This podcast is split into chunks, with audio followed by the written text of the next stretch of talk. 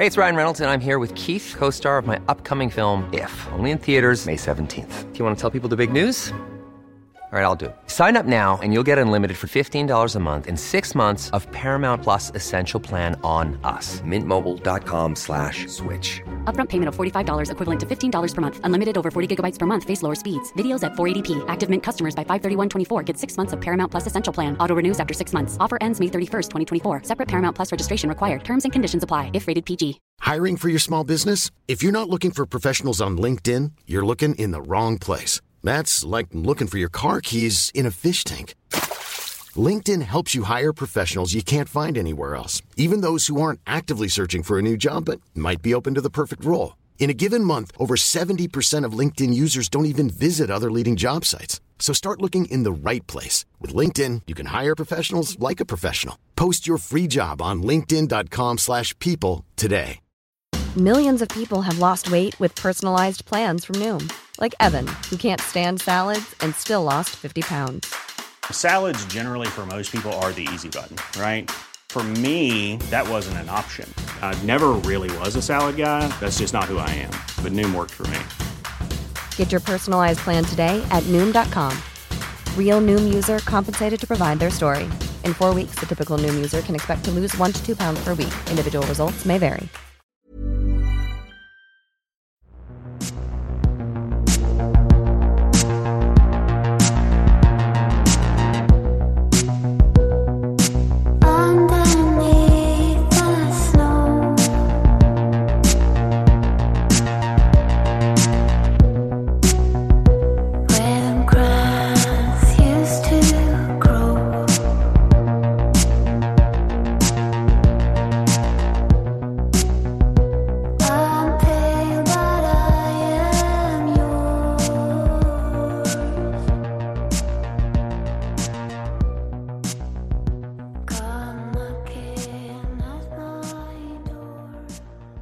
Olösta mord, Ann Noblut. Det här avsnittet är skrivet av Ann Kardell. Klippningen har gjorts av Eva Martinsson och jag heter Dan Hörning. Det här är en podd som bara ställer frågor och aldrig ger några svar. Vad tror du själv? Kontakta oss gärna med dina teorier om fallen som vi tar upp. Kontaktinformation finns i avsnittstexten i din poddapp och i slutet av avsnittet. Anne Theresa Noblet föds på okänt datum i 1940-talets England i ett litet område som kallas för Marshall Heath i Hertfordshire. Hertfordshire är en del av regionen östra England. Det ligger precis norr om London. Här bor Anne mittemellan orterna Hapendi och Whittemstead. I närheten av Anns hem ligger ett fyra hektar stort naturreservat som också kallas för Marshall Heat precis som området. Det är 1940 när Ann föds och det är andra världskriget som gäller. Och mitt i kriget välkomnar Anns föräldrar, pappa Thomas och mamma Ira, sin första och enda dotter. Ann har ett antal bröder, men det har varit svårt att utröna hur många eller hur gamla de är. Ann bor bara tre mil från staden Borehamwood där en av de största brittiska filmstudierna fanns fram till 1980. Här spelar man bland annat in några av Star Wars-filmerna. Kända personer från Hertfordshire är bland andra Victoria Beckham från Spice Girls, sångerskan Kim Wilde samt banden The Who och Deep Purple. När Anne föds är pappa Thomas en framgångsrik affärsman. Familjen Noblet är en relativt förmögen familj. De bor på Marshall Heat Lane. I närområdet är de ganska kända på grund av pappans försäljning av motorcykelhjälmar. Pappa Thomas driver även en kycklingfarm. Anne beskrivs som en blyg och försynt flicka. Hon är lugn, snäll och väldigt omtänksam. Hon är hemmakär och en ömsint omhändertagande syster. Anne är helt enkelt mycket älskad av sin familj. Hon växer upp och söndagen den 29 december 1957 är Anne 17 år gammal. Söndagen börjar som en helt vanlig dag hemma hos familjen. Anne mår bra och är glad över att vara ledig. Hon har nyligen avslutat sina studier på en finishing school. En finishing school är en skola för unga flickor där fokus ligger på att lära ut seder och etik som är lämpliga inom högre samhällsklasser. I USA kallas sådana här skolor ibland för charm schools, alltså ungefär charmskola. Efter studierna fortsätter Anne att läsa vid Watford Technical College som ligger i utkanten av London. Exakt vad hon läser på Watford är inte känt. Men hon kommer aldrig att avsluta sina studier. Anne går och lägger sig omkring klockan 23 på kvällen den 29 december och tycks inte ha några bekymmer i hela världen. Nästa dag, måndagen den 30 december 1957, dagen före nyårsafton, äter Anne lunch och lämnar hemmet omkring klockan 14.30. Med sig har hon ungefär ett pund, vilket idag motsvarar ungefär 140 kronor i dagens pengavärde. Pengarna har med sig för att köpa bussbiljetter tur och retur. Hon är klädd i en kolgrå rock och en ljusblå kofta med matchande tröja. Hon har en scarf över håret och skor och handväska i matchande färg samt glasögon. Hennes underkläder är märkta med hennes efternamn och numret 156. Det är ett minne från hennes tid på Finishing School. Anne lämnar hemmet på gott humör och är på väg för att möta upp sina vänner Annette och Heisel. De ska nämligen gå på en rock'n'roll danskurs på Lords Hall i Hapendi. När danskursen är slut är det dags för Anne att ta farväl av sina vänner. Hon ska ta buss 391, den gröna linjen, för att komma till sitt hem på Marshall Heath Lane. Olyckligtvis missar hon bussen och promenerar tillsammans med vännerna till bussens nästa hållplats. Innan hon går dit ringer Anne från en telefonkiosk hem till sin mamma och berättar att hon kommer att bli lite försenad. Väl vid nästa busshållplats stiger hon på bussen efter att hon har sagt till sina vänner citat Vi ses på fredag. Men de skulle inte lyckas ses på fredag. Senare kliver Anne av bussen ensam ungefär klockan 18. Busshållplatsen ligger i hörnet av Lower Luton Road och Cherry Tree Lane i Whittamstead. Det är bara några kilometer till Anns hus på Marshall Heath Lane från busshållplatsen.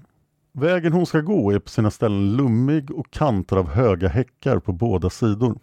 Hemma väntar pappa Thomas, mamma Ira och alla Anns bröder. Men hon kommer inte hem i tid och föräldrarna blir genast mycket oroliga. Klockan 21 kontaktar föräldrarna polisen och anmäler Ann försvunnen. När polisen får kännedom om att Ann inte har kommit hem tar de det här på största allvar. Kriminalaren Robert Elwell blir ansvarig utredare. Till sin hjälp har han snart Scotland Yard med Richard Lewis i spetsen. Scotland Yard bidrar i sökandet med sökhundar. Militärer och volontärer hjälper också till med sökandet. Ett vittne träder fram. Det är Shirley Edwards som arbetar för Anns pappa Thomas. Shirley verkar varit den sista personen som såg Ann.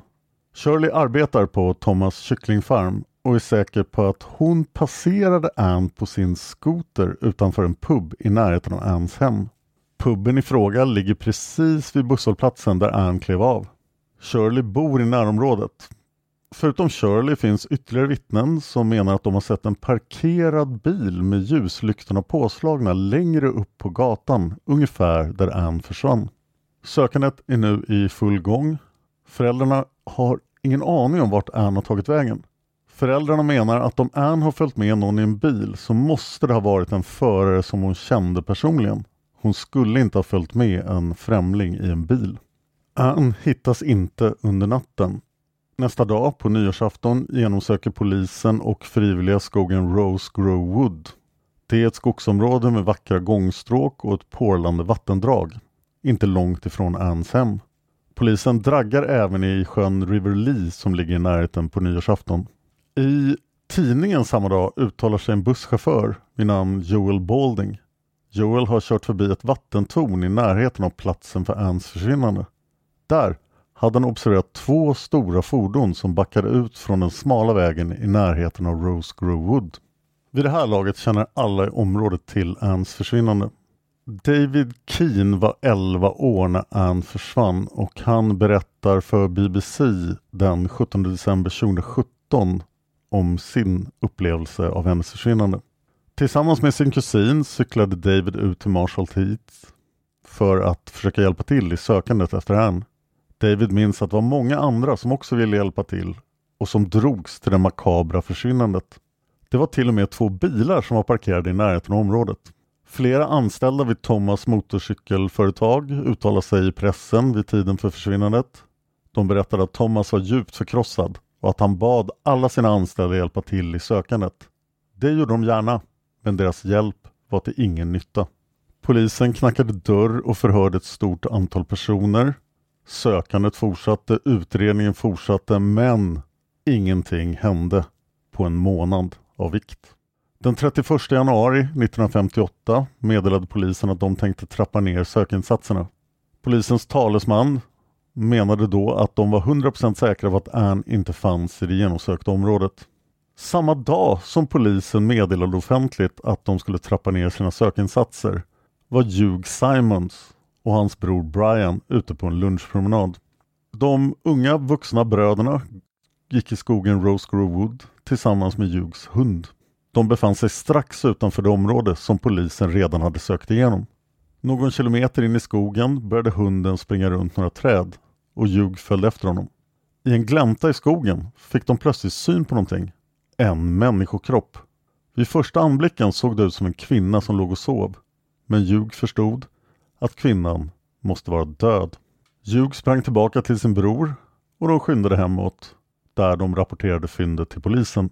Polisen hade alltså haft ganska stor otur. Det här var ju nära gränserna för det område som hade sökts igenom under den gångna månaden. Hugh Simmons hävdar att kroppen borde ha synts på 20 meters håll, så hon borde ha hittats tidigare. Det var därför högst anmärkningsvärt att ingen hade hittat henne. Folk hade rört sig i området och borde ha hittat henne. Efter fyndet tillkallas den ansvarige utredaren Robert Elwell, likaså Scotland Yard, och de hittar lätt kroppen med Hughes hjälp. Kroppen identifierades kort därefter som Ann. Ann hade blivit strypt till döds och polisen bedömde att hon kunde ha blivit utsatt för sexuella övergrepp. Förutom ett sexuellt motiv fanns det inte några andra uppenbara motiv som polisen kände till efter alla förhör för att någon skulle vilja ta livet av Ann. Obduktionen av Anns kropp avslöjade att hon förmodligen hade bragts om livet kort efter bortförandet. Anledningen till den slutsatsen var att den mat hon hade ätit under Hey, I'm Ryan Reynolds. At Mint Mobile, we like to do the opposite of what Big Wireless does. They charge you a lot, we charge you a little. So naturally, when they announced they'd be raising their prices due to inflation, we decided to deflate our prices due to not hating you. That's right. We're cutting the price of Mint Unlimited from $30 a month to just $15 a month. Give it a try at mintmobile.com slash switch. $45 upfront for three months plus taxes and fees. Promo rate for new customers for limited time. Unlimited more than 40 gigabytes per month. Slows. Full terms at mintmobile.com. Planning for your next trip? Elevate your travel style with Quince. Quince has all the jet setting essentials you'll want for your next getaway, like European linen, premium luggage options, buttery soft Italian leather bags, and so much more. And is all priced at 50 to 80% less than similar brands. Plus, Quince only works with factories that use safe and ethical manufacturing practices.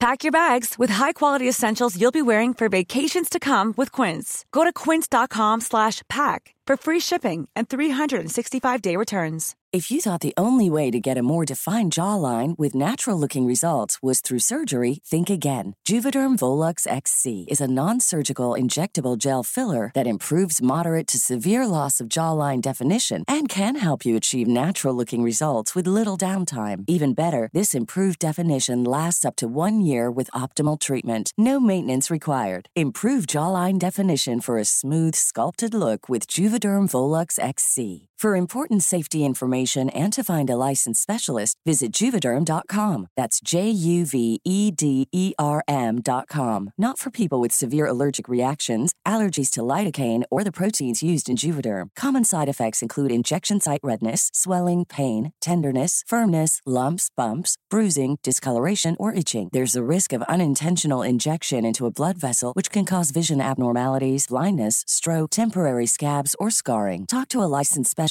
to find out if it's right for you. dagen då hon försvann fortfarande fanns kvar i hennes mage. När hon hittades bar Ann fortfarande sina glasögon, men kläderna var konstigt påsatta. Polisen gjorde bedömningen att hon hade blivit avklädd och sedan påklädd igen. Man påträffade även hennes tillhörigheter och några småmynt i närheten. Ann är märkligt välbevarad eftersom hon har varit borta mer än en månad. Obduktionen visar att kroppen förmodligen varit nedfryst och det är därför det här fallet blev känt som The Deep Freeze Murder, djupfrystmordet. Det faktum att kroppen verkade ha varit nedfrusen förbryllade polisen. Det var inte jättevanligt i 50-talets England med frysskåp och frysboxar. Det var först på 60-talet det började bli vanligt med en egen frysbox i hemmet i England. Vädret hade varit så pass milt under januari att kroppen inte hade kunnat frysas av sig själv på fyndplatsen. Utredarna bestämmer sig därför för att undersöka all frysutrustning de hittar inom ett område med en 50 km radie från fyndplatsen. Polisen undersöker byggnader, uthus, fabriker, bondgårdar och till och med alla glassbilar i området. Polisen tar även hjälp av en frysskåpsexpert. Utredningen kommer fram till att kroppen hade kunnat frysas ner på vilken plats som helst med hjälp av torr koldioxid. Men efterforskningarna kring alla dessa teorier blir fruktlösa och leder ingenstans. Utredarna tycker att fyndplatsen är underlig. Ann hittades 8 kilometer ifrån där hon senast syntes till och inte på vägen hem. Polisen bedömer därför att ett fordon måste ha använts och att Ann även hade transporterats i fryst tillstånd. De bedömer också att gärningsmannen eller gärningsmännen måste ha haft lokalkännedom. Vid det här laget är polisen uppe i ungefär 2000 förhörda personer. De stoppar också bilar slumpmässigt i området och förhör förarna men det leder inte heller någonstans. Anne begravs i februari 1958 på Sankt Helens kyrkogård i Whittamstead. Nästan 300 personer närvarar vid begravningsgudstjänsten. Folk gråter och affärer i närområdet stänger under begravningen för att kunna närvara på begravningen och visa sin respekt för Anne. Under februari 1958 genomför utredningen ett experiment. De tar en replika av plast med samma vikt och längd som Anne som de har låtit tillverka. De klär på den här replikan kläder, skor och glasögon. Och sen lägger de replikan på nerfallna löv och växande blommor i samma skog där Anne hittades. Platsen för experimentet är en glänta i Rosegrove Wood i närheten av fyndplatsen, ungefär 270 meter från närmsta bilväg. Polisen bevakar platsen under hela experimentet. Dagligen arbetar polisens botaniker med att undersöka växtligheten under replikan. De mäter temperaturen och gör tester på jorden. De jämför sedan data med anteckningar från deras forskningsstation där de normalt brukar arbeta. Syftet med experimentet är att försöka utröna hur lång tid en kropp kan ha legat i skogen under rådande väder.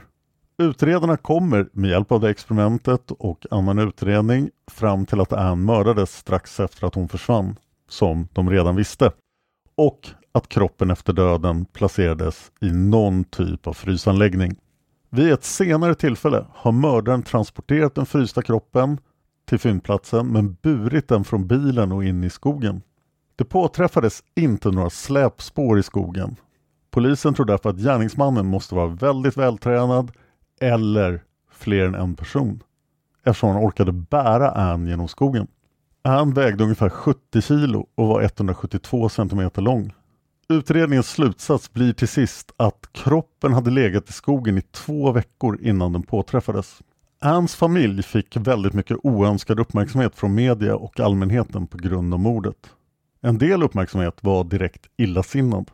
Anns mamma Aira mottog väldigt många telefonsamtal ungefär en månad efter att kroppen hade hittats. Även Anns manliga kusin fick samtal efter mordet där han hotades till livet.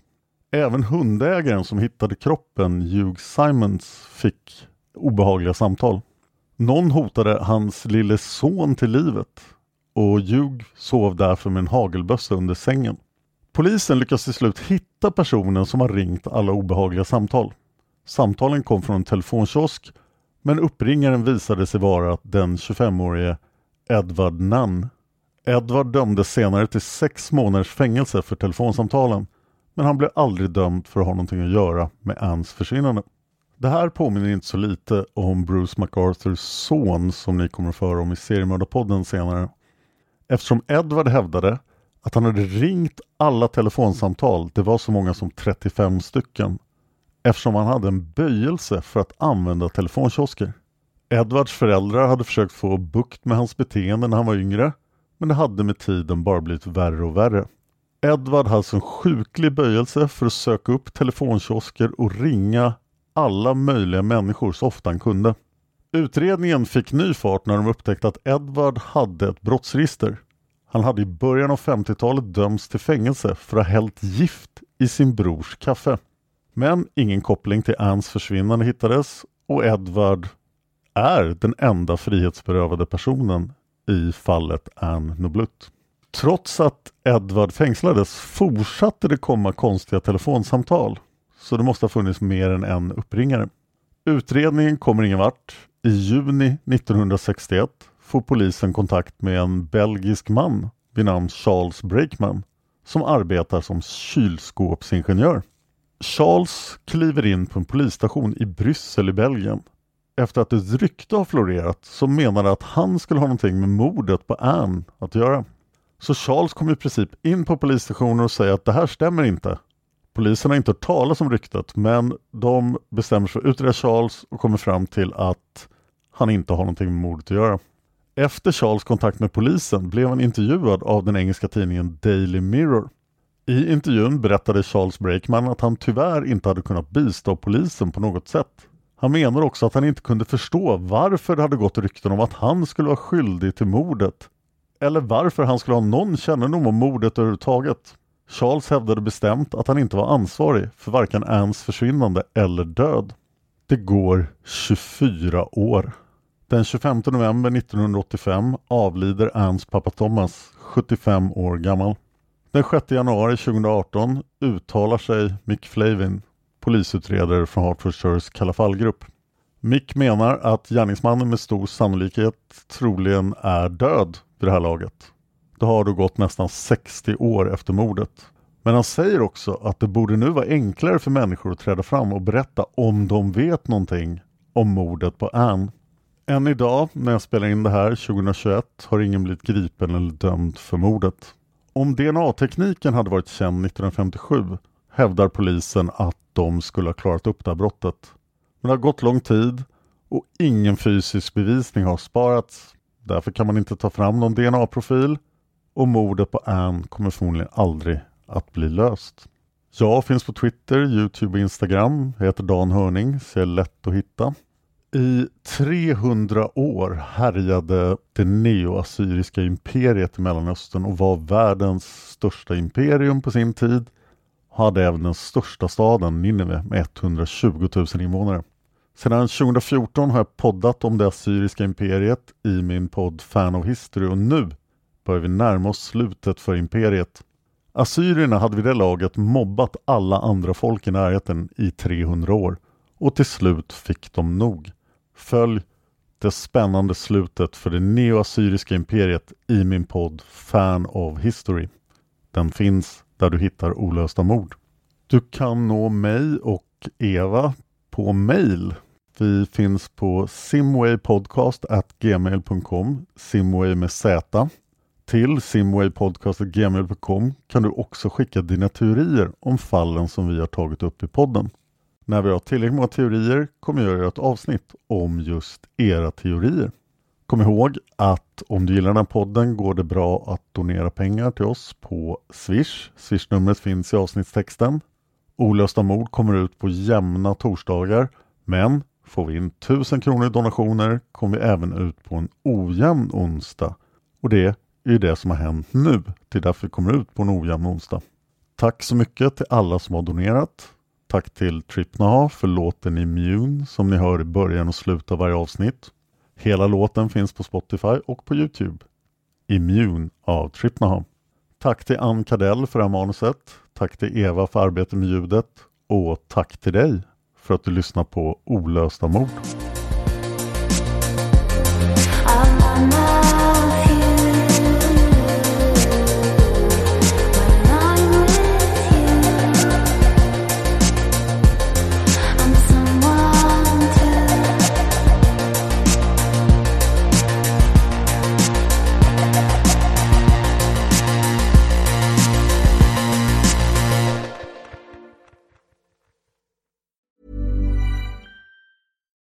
It's Paige DeSorbo from Giggly Squad. High quality fashion without the price tag. Say hello to Quince.